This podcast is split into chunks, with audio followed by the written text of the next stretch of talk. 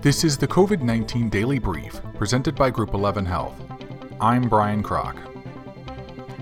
Los Angeles surpasses Cook County in Illinois as county with the most coronavirus cases in the U.S.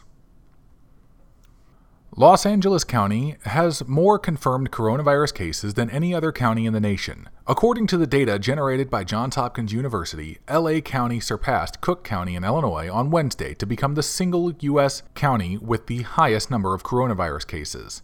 Los Angeles County, the nation's most populous with roughly 10 million residents, reported 88,512 cases as of Wednesday.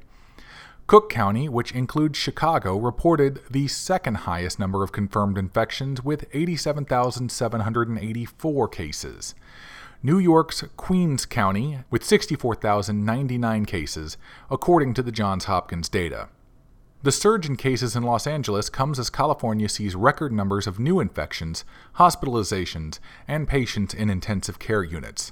California Governor Gavin Newsom addressed the increase of infections, pleading with residents to think of others when it comes to wearing face masks, keeping a safe distance, and hand washing. Loosely quoting scripture, Newsom implored residents to love thy neighbor like yourself. Model projects 179,106 coronavirus deaths in the U.S. by October 1st. Nearly 180,000 Americans will die from coronavirus by October 1st unless just about everyone starts wearing masks, a new projection shows. The latest coronavirus projection from the University of Washington's Institute for Health Metrics and Evaluation shows 179,000 deaths by October 1st if nothing changes. But that number would drop to 146,000 if 95% of Americans started wearing masks in public, the model forecasts. The previous forecast, published June 15th, projected 201,000 deaths by October 1st. California and other states have seen over the past several weeks increasing case numbers, but deaths are not yet rising at the same rate, a trend which could change in the upcoming weeks. IHME Director Christopher Murray said in a statement Wednesday there is no doubt that even as states open up, the United States is still grappling with a large epidemic on a course to increase beginning in late August and intensifying in September, Murray said. People need to know that wearing masks can reduce transmission of the virus by as much as 50%, and those who refuse are putting their lives, their families, their friends, and their communities at risk.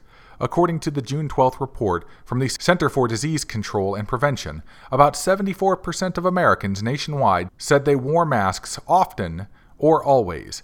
That number approached 90% in New York and Los Angeles. FDA and USDA say there is no evidence that people can contract COVID 19 from food. The United States Department of Agriculture and Food and Drug Administration on Wednesday issued a joint statement on food export restrictions pertaining to COVID 19. The United States understands the concerns of consumers here domestically and around the world who want to know that producers, processors, and regulators are taking every necessary precaution to prioritize food safety, especially during these challenging times. However, efforts by some countries to restrict global food exports related to COVID 19 transmission are not consistent with the known science of transmission, said Agriculture Secretary Sonny Perdue and FDA Commissioner Dr. Stephen Hahn.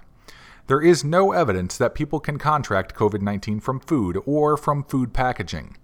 The U.S. food safety system, overseen by our agencies, is the global leader in ensuring the safety of our food products, including product for export, they added. This has been the COVID 19 Daily Brief presented by Group 11 Health. For more information on Group 11 Health, go to groupxihealth.com. That's groupxihealth.com.